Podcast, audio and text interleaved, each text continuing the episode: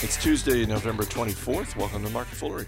I'm Chris Hill. Joining me in studio once again from Motley Fool Rule Breakers and Supernova, David Kretzmann and Aaron Bush. Gentlemen, Good to be back. day two of Millennials and Investing. Uh, we're going to talk about uh, how to fill out that portfolio. We're going to talk specific stocks, investing strategies, industries, and the question we always get, which is when do I sell this stock? And I, I, before we get to the email, again, we got so many great email from listeners. This was just fantastic.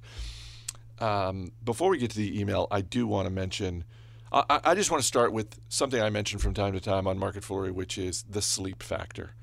That I think, as an investor, if you're starting out, you want to be able to sleep at night. And as we talked about yesterday, for a lot of people, just having that S&P 500 index fund, they're fine. They've got their 401k plan. They're fine. They're, it's like, no, my money's safe. I just want to sleep at night. I'm not interested in stocks.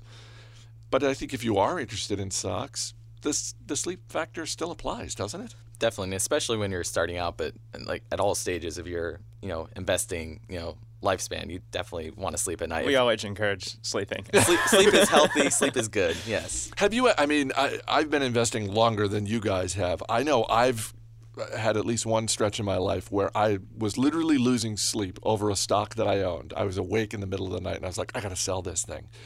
Uh, and it wasn't even a stock that was going down. It was a small biotech. I had owned it for about six months. It was up 30%. But for some reason, it was just stuck in my brain. I don't know what they do. I, I can't figure this business out. Have you ever had a stock where you're just like, I got to sell this thing because I'm not really sure what's going on? uh, yeah, yeah. I don't think it ever caused me to stay awake at night, but definitely one of my biggest learning periods was the financial crisis, and I owned AIG, Oh. Bank of America, Merrill Lynch. So like, it was brutal. You could say it was pretty bad, and fortunately, I I bailed before a lot of the bad stuff kind of hit the fan. But yeah, I But you just, you know what? You just reminded me of something. And Kretzmann, you mentioned Warren Buffett yesterday, but Aaron, you just reminded me of of Buffett's line that his biggest learning as an investor was mastering his temperament. Mm-hmm. And you want to invest in good businesses. Leadership is important. We look at business leaders here. But if you haven't mastered your temperament as an investor, you're going to be in trouble and you're going to do badly. So the fact that you at a very young age were able to master your temper. Because let's face it i'm sure there were plenty of investors. I know there were investors who came out of the financial crisis and just sort of like, washed their hands of the stock market i'm out. So the fact that you stayed in it is a good thing. Yeah, probably the best trait you can have as an investor is patience for one, but also just rationality. all right let's get to the email from listeners uh, stock specific questions from thomas tideman with 40 plus years of compounded returns ahead of me which is such a great that's, Bravo. Hey, We love bravo that. that's Love that. great that that's how he's thinking Uh, would you personally try to build out the GE, Costco's, and Markels of the world first, and then slowly dip into those high growth, foolish companies? Or would you start with riskier, higher growth companies and add some steady growers as you build out your portfolio? Great question. And as we talked about yesterday, when you're starting out, the goal, at least initially, should be get ownership stakes in 10 to 15 companies, build out that portfolio, and keeping in mind that one person's risk tolerance is different from another. You're about the same age as this guy. He's 26. You're about the mm-hmm. same age. How- How did you start building out your portfolio? Did you say, I'm going to anchor a few steady companies like General Electric and Costco? I know they're not going to go anywhere. Or did you just go risky all the way? My approach as the risky 12 year old investing was buying, you know, I, I think about 10 or 15 uh, stocks that, that were in the Motley Fool Stock Advisor service. So these were stocks that David and Tom Gardner, our co founders here at The Fool, um, you know, they had recommended. But in general, I think the precursor to that, rather than thinking large or small or risky or, you know, whatever, uh, should you should just understand the companies or you should understand why you're buying the stock. Don't just buy it because someone else said they're buying. Because when we're talking about the sleep factor, if you understand the business, then you might not lose as much sleep or any sleep if it's down if the stock is down 10% or something because stocks will be volatile even if they're bigger companies. But yeah in general i think as you're starting out yeah go for some of the the larger stabler companies. Just uh, get familiar with the process uh, make sure you understand those companies. And then as you get more comfortable with those bigger companies which can be kind of a nice foundation to a portfolio then i think you can venture into maybe some of the smaller faster growing and you know potentially riskier companies as well how do you think about portfolio balancing? Because let's face it, there are a bunch of different ways you, to do it. You can look at it by market cap. I want to mm-hmm. have half my companies be large cap, half be small cap. Some people do it by industry. Uh, I want to make sure I have a little bit of an energy stock in my portfolio. I want a little bit of tech, a little bit of consumer goods. How do you think about it? Uh, that's a good question. I kind of all of the above in a way. I don't have any specific formula. I mean, really, I just keep it super simple. I just try to find awesome industries. There are, are awesome companies, and those companies are across all industries. Um, and then just over time, uh, the diversification tends to happen automatically. I think that's what a lot of us find. And then in terms of just kind of balancing, I actually make it my goal to become as unbalanced as possible. And that isn't doing anything at the front. That's that's putting in maybe about the same amount of money in each um, stock I choose at the beginning. But I hope that you know maybe one or two of those is going to come on to have huge returns that then throws off the allocations in the portfolio. And it's really going to be those very few companies that drive the majority of returns in most cases. We got an email from longtime listener Andy Sorensen in Redwood Falls, Minnesota, uh, with some great ideas. One of which was, and you touched on this, David: buy what you know. You want to know what's in your portfolio. You want to know the answer to the two questions that uh, David Gardner, our company co founder, mentions from time to time, which are pretty basic. How does this business make money? And how are they going to make more money in the future? And I think if you just start looking at businesses through that lens, you know, that's um, if you can't answer those questions, then maybe it's time to move on to other stock ideas. If you can't draw out how the company makes money with a crayon, then then you probably want to move on to something else, especially when you're starting out. But and, and, and I think it's also buying what you know. It's not just something to say. Like there's actually, I think it's a great investing approach because uh, a lot of the the uh, greatest you know stock performers over the past 10, 20 years, Amazon, Starbucks, Netflix, Apple Monster Beverage. All of these have been great investments, and th- those are the companies that are providing the services and products that a lot of us use and love, you know, on a daily basis. So at the very least, uh, look at what you know and look at the the products and services that you like. There's a good chance the companies behind those products might be, you know, worth, worth uh, considering as far as an investment. From Stephen Kinsey at Bowling Green State University. Go Falcons.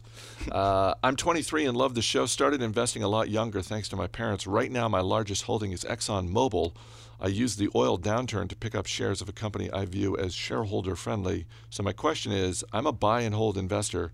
Can millennials invest in oil and gas stocks for the long term? Yes. Sure. Yeah. Go for it. yeah, you, you definitely can. Nothing is stopping you from doing that. Um, I think when you look at oil and gas, you should just look at it as you would any other industry. You're looking for, first of all, a great company. So, a company with strong financials, talented management, competitive advantages. I think Exxon probably fits the bill on on all of those. Pretty reliable. Yeah, yeah, and then and then of course you do need to think about the industry too because it's kind of systems thinking, looking looking at everything, um, and and so I'm generally hesitant when it comes to commodity related investments. Um, it's just a, a bit different.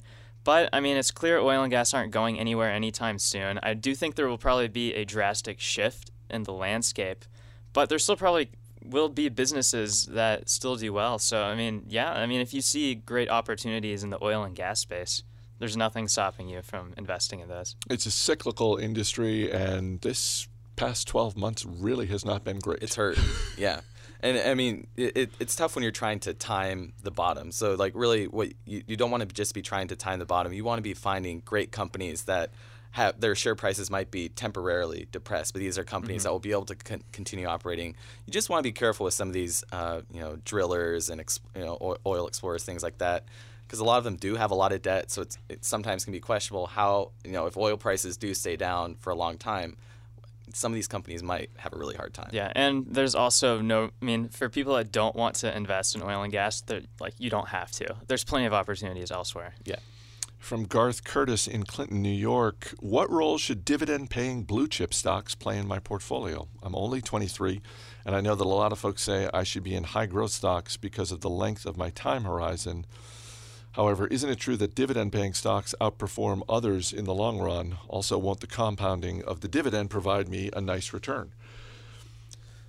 Great question. And yes, there are certainly studies that indicate dividend paying stocks outperform non dividend paying stocks in the long run. But it's interesting because over the last five, ten years or so, the I guess the image of dividend paying stocks has been broadened because of companies like Apple, frankly, coming out and paying a dividend. I mean, there was there was a time when it was just sort of the you know the very old businesses.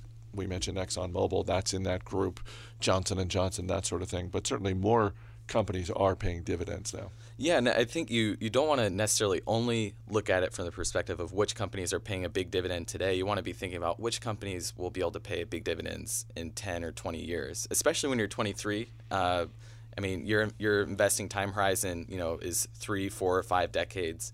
So you want to be thinking about companies like Starbucks or Chipotle, companies that are churning out a lot of cash right now. And Starbucks actually does pay a little dividend right now, but look at a company like Chipotle. They're generating a ton of cash, but right now their best use for the cash is to build more restaurants and expand globally and invest in new concepts like Pizzeria Locale and Shophouse. But 10, 20, 30 years down the line, Chipotle's there's going to get believe it or not, there will be a time when we don't need more Chipotle's around, and but the, those restaurants will still be generating a lot of cash. So, you know, I think it's a pretty safe bet that you know, 10 or 20 years from now, Chipotle will probably have a, a nice dividend. So you also want to look at it from that perspective, especially when you're young and have such a long time to invest.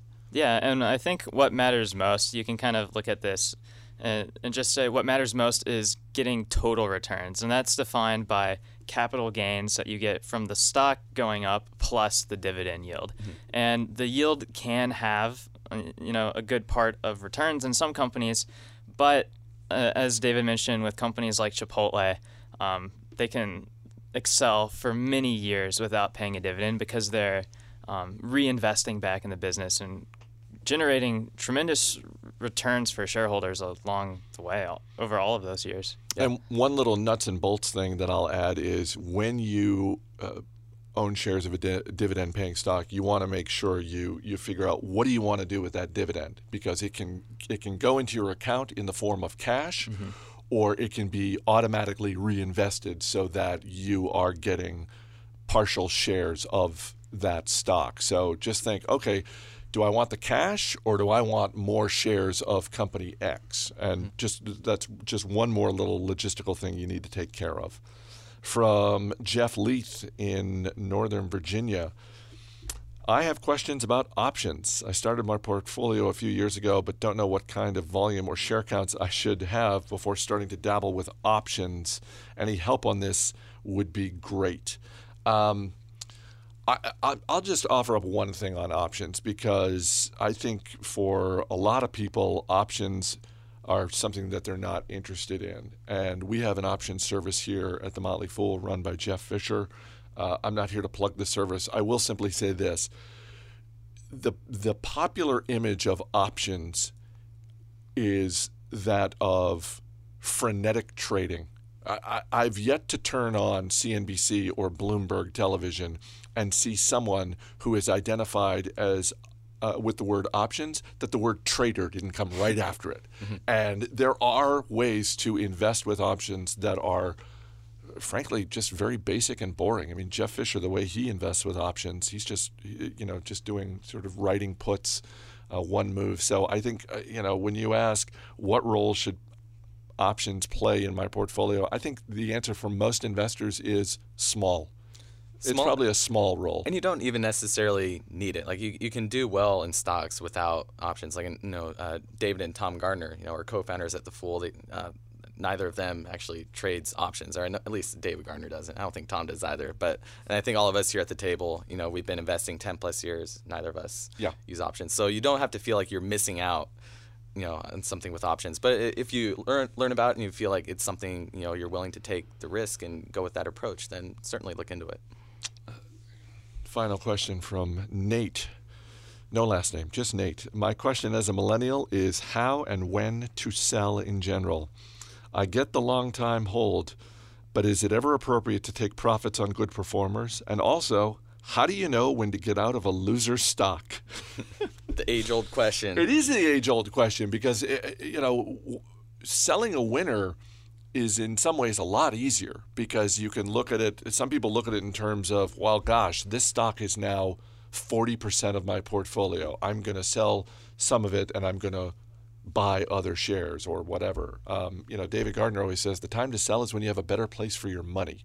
That could be to pay for college education, buy a house, take a vacation, put it in a different stock. But the you know, so the the selling the winners is a little bit easier, but I'll start with you, Aaron. How do you know when to sell a loser? How do you know when a loser is a loser? Yeah, that's hard, and I I think I think selling to me at least is harder than buying. Oh, yeah. So and it's something that we all get better at over time. But I think one piece of it is when you buy a company, you have an investment thesis in it. You think this is going to happen and this is why the the stock will go up over time as the company performs.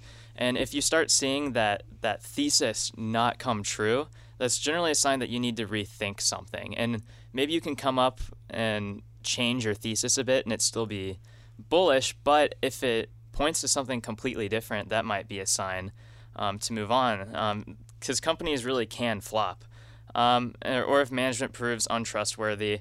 Um, but I think a lot of it too just boils down to to just if you kind of look across your companies that you own, maybe you have 15 or 20 stocks or something like that, and something um, is down 50%, you look into it and realize that the company itself is in very bad condition.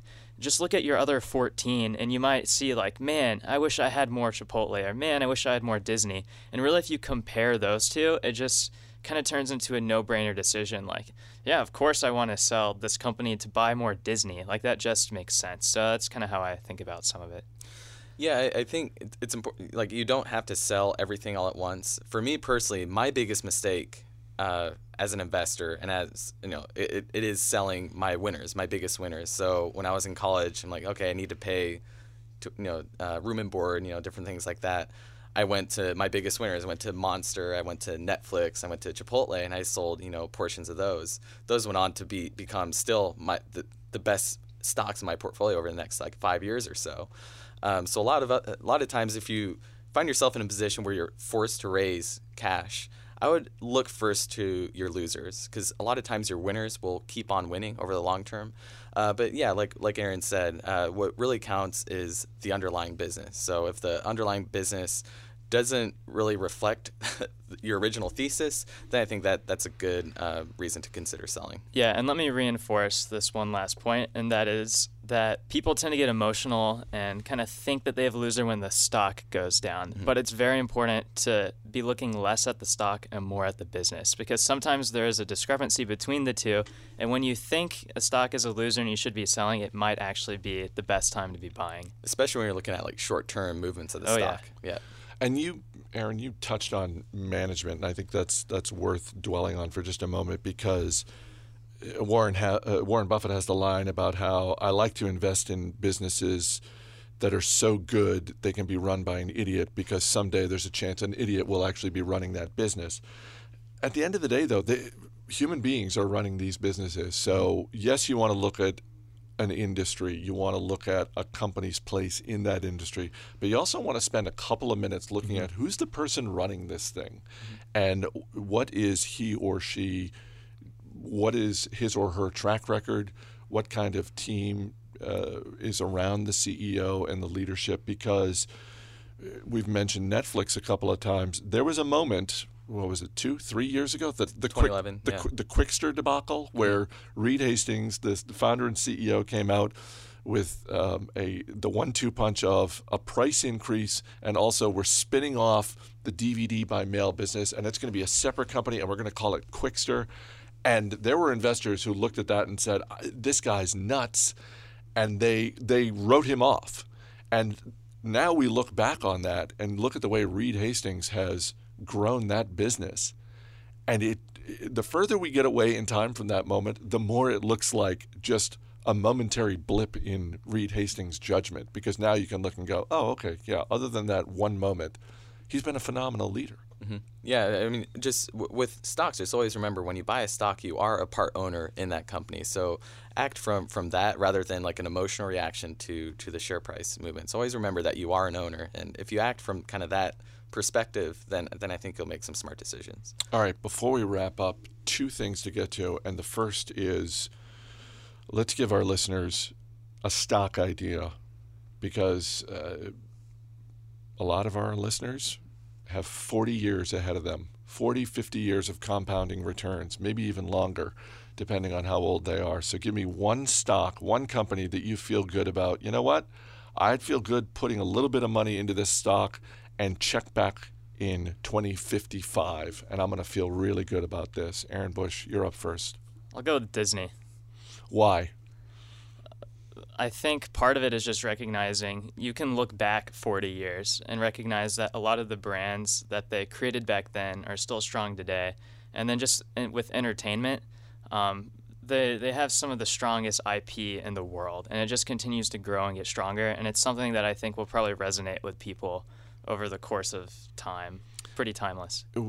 since we just talked about management, Bob Iger's run as CEO of the Walt Disney Company has been phenomenal. And I think whenever he steps down, what is it? I think it's 2017 now, maybe mm-hmm. 2018. Whenever Soon. he steps down, there are business schools around the world that are going to have a course dedicated to what an amazing job he did growing that business.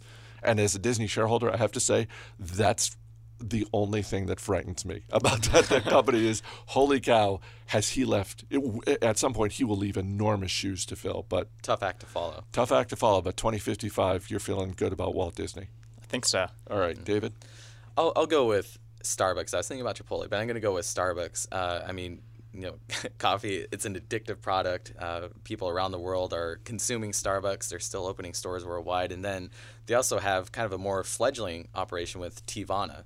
Uh, and they're actually more tea drinkers in the world uh, compared to coffee drinkers. So if you just imagine if Starbucks can even do half of what it's done for coffee drinkers with tea drinkers, then the company still has a lot of room to expand over the next 40 years. So Starbucks is one I feel pretty good about. But again, the succession of you know Howard Schultz, you know the, the founder and CEO of Starbucks, or actually not the founder, but he's been with Starbucks since it's expanded.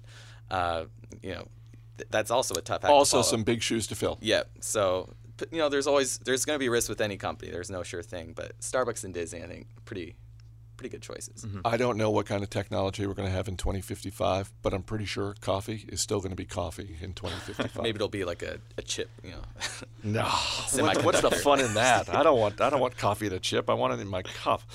Um, I want to thank our listeners for all the great questions. And uh, if you are a first time listener to Market Foolery, thanks for checking us out. Um, we have other podcasts here at the Motley Fool, and they're all free. So so by all means, check those out. And here's one more thing that's free before we wrap up. Uh, it's a free copy of our ebook, The Motley Fool Guide to Beginning for Investors. Um, it's 75 pages. It's one of the best-selling investing ebooks on Amazon, and it's compl- it is now completely free for you. Just go to fool.com slash beginners. That's fool.com slash beginners. I'll put the URL in the description of, of this podcast so you can just click on that link. But um, it's yours for free because, uh, as I said yesterday at the beginning, our mission here at the Motley Fool is to help the world invest better. And uh, if you're just starting out, um, you're part of that process. So we, we want you to invest better. Uh, and this ebook is, is one way to start that. So fool.com slash beginners. Uh, thanks again for the questions. Uh, if you have if you have feedback, you can drop us an email, or if you have more questions, drop an email. Marketfoolery at fool.com. Um, let us know how we did on this two-part millennials and investing. Uh, I always like to say, if you think, uh, you know, if you have suggestions for us for something we can do better, please tell us. If you if you like what we're doing and you think we're doing a good job, please tell others. Tell your friends. It's a free podcast. Tell your friends. You can rate us on iTunes and Stitcher. Um, Thanks for checking us out, Aaron Bush, David Kretzmann. Guys, thanks so much for being here. Thanks, Chris. Thanks. As always, people on the program may have interest in the stocks they talk about, and the Motley Fool may have formal recommendations for or against. So don't buy or sell stocks based solely on what you hear. That's going to do it for this edition of Market Foolery. show is mixed by Dan Boyd. I'm Chris Hill. Thanks for listening. We'll see you tomorrow.